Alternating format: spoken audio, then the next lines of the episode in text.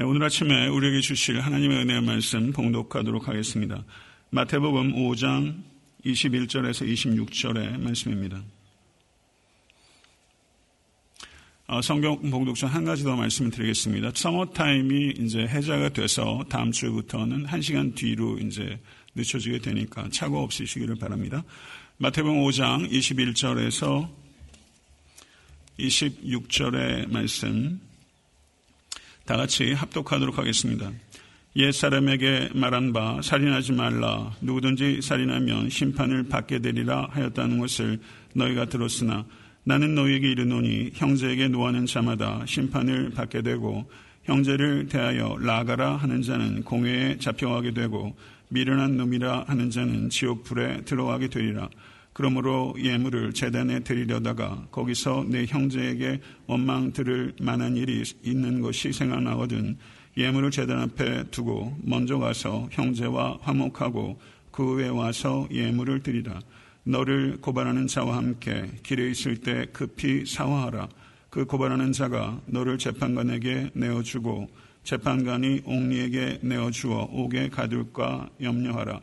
진실로 내게 이르노니 내가 한 푼이라도 남김이 없이 다 갚기 전에는 결코 거기서 나오지 못하리라. 아멘. 하나님의 말씀입니다. 네, 코로나 때문에 많이 부자유스럽긴 합니다만 올 가을은 저게도 참 아름답고 찬란한 것 같습니다. 가을 다 가기 전에 주변도 좀 돌아보시고 뭐 공원도 좀 가시고 등산도 좀 하시면서 여유를 찾으시기를 바랍니다. 오늘 말씀을 통해서 하나님께 주실 은혜를 기대하면서 나아가도록 하겠습니다. 잠깐 기도하고 말씀 앞으로 나아가겠습니다. 존귀하신 주님, 함께 예배하는 공동체, 함께 기도하는 공동체, 함께 말씀을 들을 수 있는 공동체를 허락하여 주시니 참으로 감사합니다. 부족한 종, 주께서 이 종을 아시오니 불쌍히 여겨주셔서 이 시간 말씀에 명확하고 담대한 통로가 되게 하사 하나님의 영광을 나타내시고 진리로 자유함을 얻으며 결단과 헌신으로 이어질 수 있도록 은총을 부어주시옵소서. 예수 그리스도 이름으로 간절히 기원하옵나이다. 아멘. 이십 세기 초중반에 소비에트 연방의 사상가이자 정치가였던 레온 트로츠키라는 사람이 매우 흥미로운 말을 했습니다. 누구든 조용한 삶을 살기 원한다면 이십 세기에 태어나서는 안 된다. 그러나 이십일 세기인 지금도 조용하게 살기는 매우 어려운 시대가 아닌가 생각이 됩니다. 오늘 설교의 제목은 인간을 위험 있게 대하라라는 것입니다. 한번 따라해 보시겠습니까? 인간을 위험 있게 대하라. 이 제목은 제가 참고하는 마태복음 주석 가운데 하나인 엔아이브이 적용 주석이라는 책이 있는데요. 그 책의 저자인 마이크 윌킨스가 오늘 본문을 요약하면서 사용한 표현입니다. 그 표현이 제 마음에 쏙 들었습니다. 오늘 설교의 시작도 너무 거창하고 제목도 너무 거창한 것 같아서 이게 설교가 이게 수습이 되겠나 이런 생각이 들긴 했습니다만은 저는 인간을 위험 있게 대하라라는 제목만 기억해도 우리가 얻을 수 있는 유익이 상당할 것이다. 그런 생각이 들었습니다. 트럼프 대통령이 지난 구월에 인종차별 금지 교육을 폐지시켰습니다. 인종 갈등 문제로 촉발된 시위가 거센 시점에 더구나 대선을 목전에 두고서 민감한 결정을 한 것입니다. 트럼프 대통령은 이 인종차별 금지 교육이 오히려 분열적인 반미 선동 교육이 돼서 그곳에는 연방 예산을 투입할 수 없다고 한 것입니다. 워싱턴 포스트를 비롯한 메인스트림 미디어는 미국 사회에 만연한 인종차별을 바로잡기 위해 인종과 다양성에 대한 교육 프로그램이 필수적인데 그것을 폐지한다고 거세게 비판했습니다. 그리고 바이든 후보도 대선 토론에서 트럼프를 인종차별주의자라고 맹폭격했습니다. 그런데 적지 않은 사람들이 흑인들 목소리를 들어주는 척하면서 누구보다 흑인을 싫어하는 사람이 바이든이다. 표 얻으려고 아닌 척하는 역겨운 인종차별주의자라고 했습니다. 트럼프는 바이든에게 사십칠 년 동안 아무것도 한 것이 없는 바이든이라고 비판하고 슬리피조라고 조롱합니다. 오히려 바이든이 흑인의 감금을 증가시키는 법안을 통과시켰다고 비난했습니다. 저는 이와 같은 일련의 이 사태를 보면서 과연 트럼프가 인종차별주의자인가, 바이든이 인종차별주의자인가, 과연 누가 인간을 위험 있게 대하는 사람인가, 저는 매우 신중하고 분별 있게 이번에 투표를 하시도록 여러분을 권면하고 싶습니다. 마태복음 오 장 이십일 절에서 사십팔 절에는 여섯 가지 논제가 이어지고 있습니다. 이 여섯 가지 논제들을 학자들은 일반적으로 반제라고 표현합니다. antithesis 라고 말하는 것입니다. 반제라는 것은 반대되는 명제라는 의미입니다. 그러나 이 여섯 가지 명제들을 반제라고 표현하는 것은 저는 부적절하다고 생각합니다. 왜냐하면 예수님께서는 구약의 율법을 반대하신 것이 아니라 유대교의 잘못된 해석과 적용을 반대하신 것이기 때문입니다. 유대교는 구약의 율법의 순종에 있어서 마음으로부터 비롯되는 내적인 순종에는 관심이 없이 외적인 순종을 요구했습니다. 그 결과 사람들을 위선적인 관행으로 이끌었던 것입니다. 이에 예수님의 가르침과 생애는 율법의 본래적인 의미를 심화시키고 그 목적을 성취하는 것입니다. 그러므로 예수님의 가르침은 antithesis, 반제라고 표현하기보다는 상위 명제, 초월 명제, 어떤 학자는 그렇게 표현했습니다. 상위 명제, 초월 명제라고 부르는 것이 적절하다고 저는 판단합니다. 예수님께서 말씀하시는 이 여섯 개의 초월 명제들은 살인, 간음, 이혼, 맹세, 보복, 원수사랑에 대한 것들입니다. 각각이 매우 중요한 윤리적 강령을 담고 있습니다. 저는 결코 쉽지 않은 과정일 거라 생각되지만 이와 같은 천국 윤리에 대해서 우리가 성경적 이해가 깊어지고 우리의 삶이 그 일에 순종할 수 있는 아름답고 경건한 삶이 될 수 있게 간절히 소망합니다. 예수님께서는 십계명의 여섯 번째 계명으로 시작합니다. 살인하지 말라는 것입니다. 옛사람에게 말한 바 살인치 말라, 누구든지 살인하면 심판을 받게 되리라 하였다는 것을 너희가 들었으나 나는 너희에게 이르노니. 당대의 랍비들은 결코 자기 자신의 권위로 가르치지 않습니다. 이전에 없던 랍비의 말을 반복하거나 이러이러한 가르침이 있었습니다라고 소개하는 것입니다. 그러나 예수님께서는 나는 너희에게 이르노니라고 말하면서 자기 자신의 권위로 가르치셨습니다. 이것은 깜짝 놀랄만한 혁명적인 파격이라고 할 수 있습니다. 서기관과 바리새인들은 살인하지 말라는 계명을 피를 흘리는 행위에만 적용시키고 피를 흘리는 일이 없다면 이 살인하지 말라는 계명을 지키는 것이라고 가르쳤습니다. 그러나 예수님께서는 이 계명의 해석과 적용은 그것보다 훨씬 광범위하고 심오하다는 것을 주장하신 것입니다. 예수님께서는 살인 행위를 넘어서서 살인의 동기들까지 추적하신 것입니다. 예수님께서는 세 가지 살인의 동기들을 추적하셨습니다. 첫 번째 동기는 형제에게 노하는 것입니다.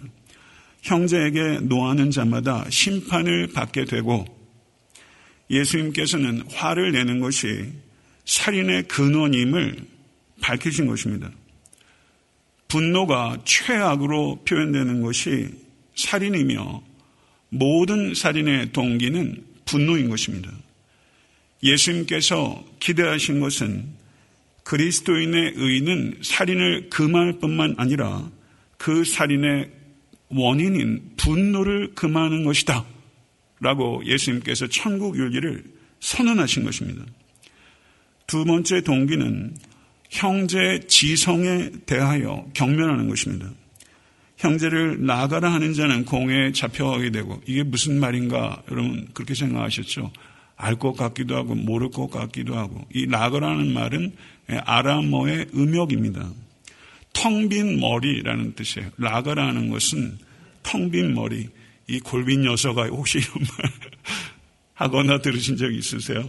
텅 빈 머리라는 조롱이에요. 이것은 상대방을 우둔한 놈이라고 그 사람의 지성을 모욕하는 것입니다. 그 사람의 지성을 모욕하는 것. 세 번째 사례는 형제의 성품을 경멸하는 것입니다. 우리 번역상으로는 미련한 놈이라 하는 자는 지옥불에 들어가게 되리라. 미련한 놈이라 라고 이렇게 번역이 되어 있는데 틀린 번역은 아니지만 이 상황은 비열한 놈이라 라고 인격 모독하는 것입니다. 그러므로 세 번째는 형제의 성품을 모독하는 것이다. 이렇게 볼 수 있는 것입니다. 그러므로 예수님께서는 살인의 동기로서 이 분노와 그 사람의 지성과 성품을 모독하는 것, 분노와 경멸이 그 살인의 원인이라는 것을 밝히면서 분노와 경멸이 자신에게 거슬리는 사람의 존재를 제거하려는 살욕이다. 살욕이다. 여러분, 우리도 살아오면서 감히 내 입 밖에는 내뱉을 수 없었지만 누군가를 속으로 이 사람 죽었으면 좋겠는데 하는 살욕을 품으신 적 없으십니까? 예수님께서는 신체적으로 누구를 살인하는 것에 국한지키지 않고 마음으로 품는 살욕도 제육 계명을 어긴 것이다 라고 가르치신 것입니다. 이 세상 법정에서는 분노나 경멸에 대해서 재판에 회부하지도 않고 어떤 재판정도 분노나 경멸에 대해서 재판하지 않습니다. 그러나 예수님께서는 심판을 받게 되고 공회에 잡혀가게 되고 지옥불에 들어가게 되리라. 이 말씀을 통해서 그 심판의 정도가 심화되는 것 같이 느껴지는데요. 예수님께서 강조하는 것은 이렇게 살욕이 얼마나 심각한 문제인가, 분노와 경멸이 얼마나 심각한 문제인가 하는 것을 예수님께서는 더없이 강조하신 것이다 라고 우리가 받아들여야 되는 것입니다. 그 뒤에 이어지는 이십삼 절과 이십사 절의 내용을 보게 되면 이십일 절과 이십이 절에 초월 명제를 통해서 예수께서 제십 계명의 육 계명을 어떻게 깊이 있게 온전하게 해석해야 되는지를 가르치신 후에 그것을 신뢰로 적용하시는 것입니다. 첫 번째 신뢰입니다. 형제와의 화해에 대한 가르침입니다. 이십삼 절과 이십사 절, 자 다시 한번 읽겠습니다. 그러므로 예물을 제단에 드리려다가 거기서 내 형제에게 원망들을 만한 일이 있는 것이 생각나거든 예물을 제단 앞에 두고 먼저 가서 형제와 화목하고 그 후에 와서 예물을 드리라. 예수님께서는 그리스도인이 자신의 분노를 통제할 수 있어야 할 뿐만 아니라 자신에 대해서 누군가가 화가 나가 있다는 것을 알게 되면 그 사람과의 화해를 위해서 긴급한 조치를 취하라. 이것이 주님의 뜻입니다. 심지어 예배 중에라도 가라. 그만큼 긴급한 것이다. 이렇게 말씀하셨어요. 지금 산상수훈에서 예수님의 이 가르침을 듣는 사람들은 갈릴리 사람들입니다. 갈릴리 사람들이 예루살렘에 몇 번이나 갈까요? 많이 가면 세 차례 정도 갈 겁니다. 중요 절기에 가죠. 유월절에는 분명히 거의 대부분의 성인 남자들은 갔을 거라고 생각됩니다. 그러면 일 년에 한 차례, 두 차례 가는 예루살렘 성전에서 제단의 제물을 드리다가 갑자기 자기와 불편한 관계, 화해하지 못하는 관계가 생각났습니다. 그럼 예루살렘에서 제사를 드리던 중에 그 사람을 만나러 어디까지 가야 됩니까? 갈릴리까지 가야 되는 것이죠. 그러면 몇 킬로인지 아십니까? 백삼십 킬로를 가라는 것입니다. 가서 화해부터 하고 예루살렘으로 다시 와서 예물을 드리라. 여기에는 과장법이 있을 수 있다고 생각할 수 있습니다만 그만큼 중요한 것이다. 화해하는 일이 성전에서 드리는 신성한 제사보다 중요하다. 이것이 우리 주님의 뜻입니다. 분노와 경멸이 가득한 채로 예배 드린 적 있지 않으십니까? 분노와 경멸이 가득한 채로 하나님께 드리는 예배는 결코 신성하지 않으며 하나님께서 결코 기뻐 받으시는 예배가 아니라고 우리 주님께서 가르치신 것입니다. 화해가 없는 한 예배는 위험하고 위태로운 것이다. 이것이 주님의 뜻입니다. 예수님께서는 우리 모두가 화해의 삶을 살아가기를 간절히 원하시는 것입니다. 이것이 주님의 뜻입니다. 믿으십니까? 이십오 절에서 이십육 절은 두 번째 실제적인 적용으로서 원수와의 화해를 가르치십니다.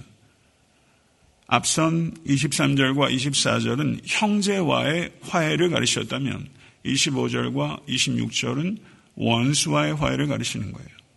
예수님께서는 이 화해의 문제를 교회 안에뿐만 아니라 교회 밖의 관계로 확장시키고 있는 것입니다. 하나는 성전과 관계되는 문제이고 하나는 법정과 관계되는 문제입니다. 이십오 절과 이십육 절의 말씀을 봉독하겠습니다. 너를 고발하는 자와 함께 길에 있을 때 급히 사화하라. 그 고발하는 자가 너를 재판관에게 내어주고 재판관이 옥리에게 내어주어 옥에 가둘까 염려하라. 진실로 내게 이르노니 내가 한 푼이라도 남김이 없이 다 갚기 전에는 결단코 거기서 나오지 못하리라.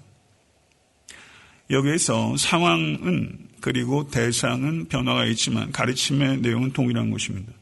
앞에서는 예배를 드리는 중에라도 예배를 멈추고 가서 화해하라. 여기서는 법정으로 가는 중에도 아마 돈과 관계된 상황으로 보입니다. 법정으로 가는 길 중에라도 빚을 청산해서 급히 화해하라. 이런 내용입니다. 그러므로 여기서 두 개의 신뢰를 통해서 우리가 생각해야 되는 것은 건강한 관계를 유지하는 일의 긴급함이라고 할 수 있습니다. 건강한 관계를 유지하는 일의 긴급함에 대한 강조입니다. 그렇지 않고 만약에 노중에서 이 문제가 해결되지 않고 법정에 도착하게 되면 너무 늦고 그리고 그것을 다 갚기 전까지 옥에서 나오지 못한다. 우리도 사람과의 관계가 화해할 기회들을 이런저런 이유로 자존심 때문에 늦추다가 법정에 딱 도달하는 것처럼 돌이킬 수 없는 시간을 들어가는 경우도 있지 않습니까? 그래서 낭패 보시는 일 살아오면서 있지 않으십니까? 무엇이 현명한가라고 주님께서 가르치는 것이죠. 예수님께서는 지금 하나는 성전에서 하나는 법정이라는 매우 극단적인 두 개의 예를 가정하심으로써 타인과 화해하고 건강한 관계를 맺는 것이 얼마나 중요한가. 화해를 위해서는 지금 하고 있는 일이 무슨 일이라도 당장 멈추라. 이것이 주님의 뜻입니다. 받아들이시겠습니까? 화해가 여러분과 저의 삶에 구석구석에 스며들어 우리의 삶의 양식이 되도록 하라. 주님의 뜻입니다. 그러나 어떻습니까? 화해는 삶의 많은 문제들이 시간이 지나면 해결해 준다. 그런 일들이 많이 있어요. 시간이 해결해 준다. 세월이 약이다. 화해는 세월이 약이 아닙니다. 오히려 상처가 깊어집니다. 화해는 저절로 되지 않습니다. 추구해야 되고 의도적으로 가야 하고 그리고 용서를 구해야 되는 일입니다. 이것이 화해하는 일이에요. 이만큼 중요하다는 거예요. 그런데 사람을 죽이는 게 칼과 총만 있는 게 아닙니다. 칼과 총이 매우 아프고 고통스러운 일임에 틀림없지만 우리가 마음으로도 말로도 사람을 얼마나 죽일 수도 있고 고통을 내가 당할 수 있다는 것을 우리는 경험합니다. 인터넷에 악플이 난무하고 인격살인이 벌어집니다. 악플로 자살하는 연예인들이 일년에도 끊임없이 나오고 지난주에도 한국에서 어떤 악플 때문에 임산부가 유산하는 일도 있었어요. 자신의 지위나 권력이나 돈으로 타인을 억압하고 군림하고 못살게 하는 일도 사람을 죽이는 것입니다. 사람이 더 이상 사회에서 건강하게 발을 붙이고 살지 못하도록 길을 막아버리는 모든 행위, 살인입니다. 외경 가운데 집회서라는 책이 있습니다. 집회서 삼십사 장 이십일 절에서 이십이 절은 이렇게 말씀합니다. 경청하십시오.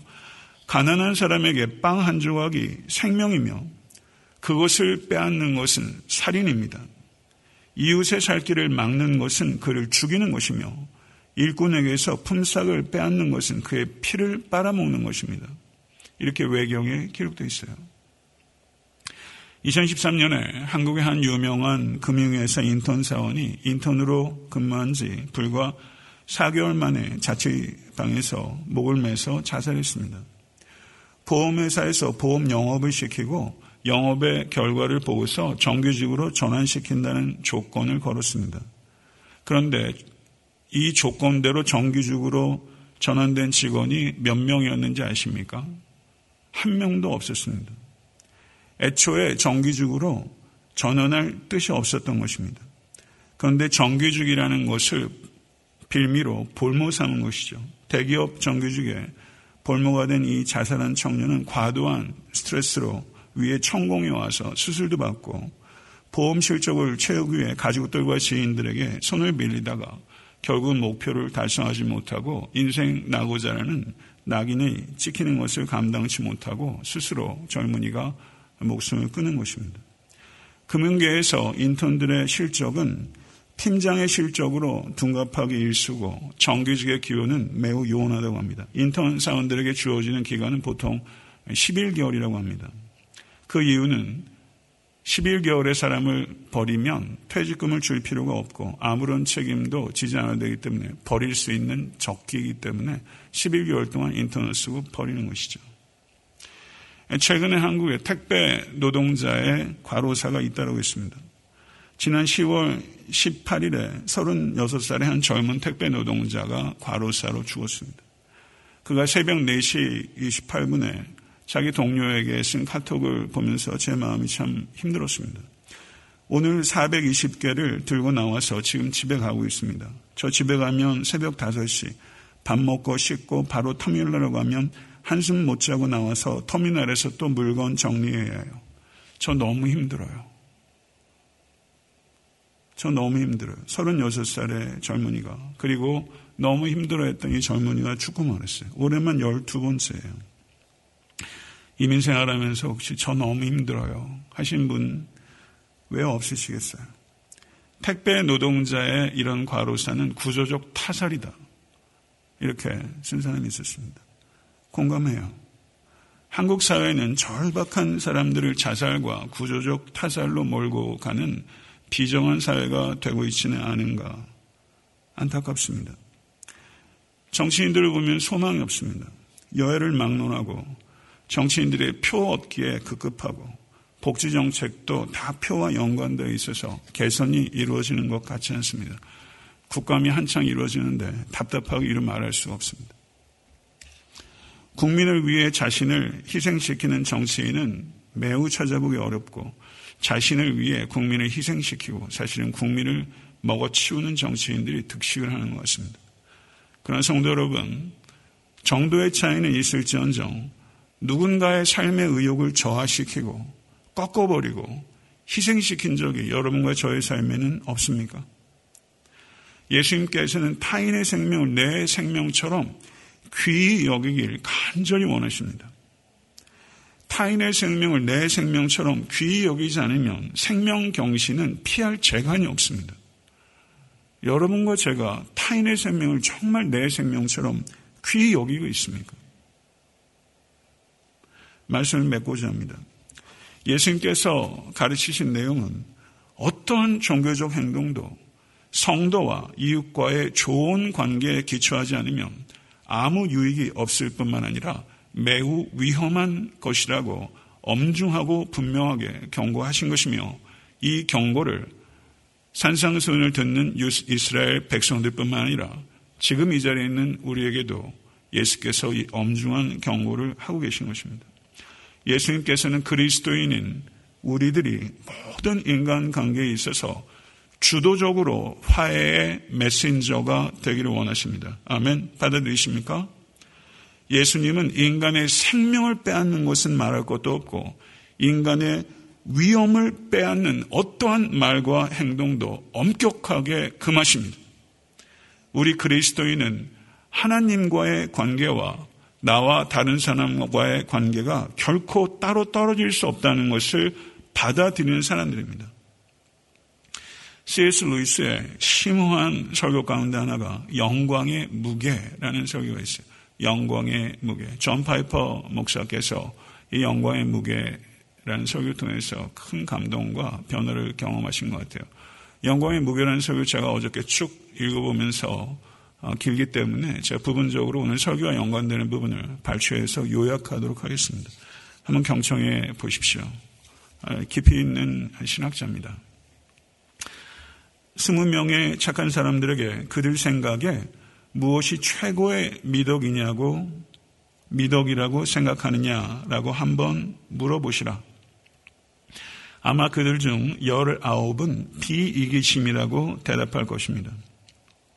그러나 똑같은 질문을 이전 시대의 위대한 기독교인들에게 물어보았다면 그들은 대부분 모두 사랑이라고 대답했을 것입니다. 보다시피 적극적인 용어가 소극적 용어로 대체된 것입니다. 어떻게 된 일입니까? 이것은 단순한 용어 대체의 문제가 아닙니다. 그 이상의 의미를 함축하고 있습니다. 비이기심이라는 소극적 이상 속에는 타인을 위해 좋은 일을 해야 하겠다는 생각보다는 해서는 안 되는 일은 하지 않겠다는 것 정도의 소극적 생각이 들어있을 뿐입니다. 그러므로 다른 사람의 행복을 위해 무엇인가 해야겠다는 적극적 생각은 없는 것입니다. 즉 다른 사람들의 행복이 나의 주된 관심사는 아니라는 것입니다. 그러나 그것은 기독교적 사랑이 아닙니다. 중략합니다. 평범한 사람은 없습니다. 우리가 대화를 나누는 이들은 그저 죽어서 사라지는 존재가 아닙니다. 국가, 문화, 예술, 문명과 같은 것들은 언젠가는 사라질 것이지만 그것들의 수명은 우리 개개인에 비하면 모기의 수명과 다를 바 없습니다. 그러나 우리가 농을 주고받고 같이 일하고 결혼하고 때로 무시하고 이용해 먹는 사람들은 불면의, 불멸의 존재입니다. 불멸에 소름 끼치는 존재가 되거나 불멸의 광채가 될 것입니다. 경박함이나 거만함이나 무례함 같은 것은 없어져야 합니다. 중략합니다. 우리의 오감이 경험할 수 있는 가장 거룩한 대상은 성찬의 빵과 포도주이고 그 다음은 우리의 이웃입니다. 그가 만일 그리스도인이라면 그는 거의 성찬의 떡과 포도주만큼이나 거룩한 존재입니다. 왜냐하면 그 안에 참으로 숨어 내주하시는 그리스도가 계시기 때문입니다. 그의 안에는 영광스럽게 하시는 분이자 영광을 받으시는 분, 영광 자체께서 참으로 숨어 계십니다. 어떻게 사유가 여기까지 도달할 수 있을까? 이런 생각이 들면서 경탄스럽기도 하고 아름답기도 하고 심오하기도 하고 사람을 이렇게 바라본다는 게 언어가 가지고 있는 얼마나 철학적이고 아름답고 그리고 신학적인 표현들입니까? 옆에 계신 성도들을 한번 보세요. 한번 우리 위험 있는 성도들을 한번 한번 봐보세요. 우리가 서로를 바라보는 눈빛이 어떤 눈빛으로 우리가 서로를 바라봅니까? 성찬의 떡과 포도주만큼이나 거룩한 지체가 바로 여러분이에요. 성찬의 떡과 포도주만큼 거룩하다. 그 안에 참으로 숨어 계시는 그리스도가 계시기 때문이다. 그의 안에서는 영광스럽게 하시는 분이자 영광을 받으시는 분, 영광 자체께서 숨어 계시다. 와우, 영광 자체께서 숨어 계시는 지체들과 우리가 같이 예배 드리는 것이고 그런 공동체 안에 우리가 살아가고 있는 것이죠. 나는 인본주의자다. 사실 나는 오로지 철저한 그리스도인들만이 인본주의자라는 이름을 가질 자격이 있다고 믿는다. 얼마 전에 천국을 가신 제이 아이 패커의 일성이에요. 인간에 관하여라는 책에서 이렇게 말했어요. 나는 인본주의자다. 철저한 의미에서 인본주의자는 기독교인밖에 없다. 저는 철저히 공감합니다.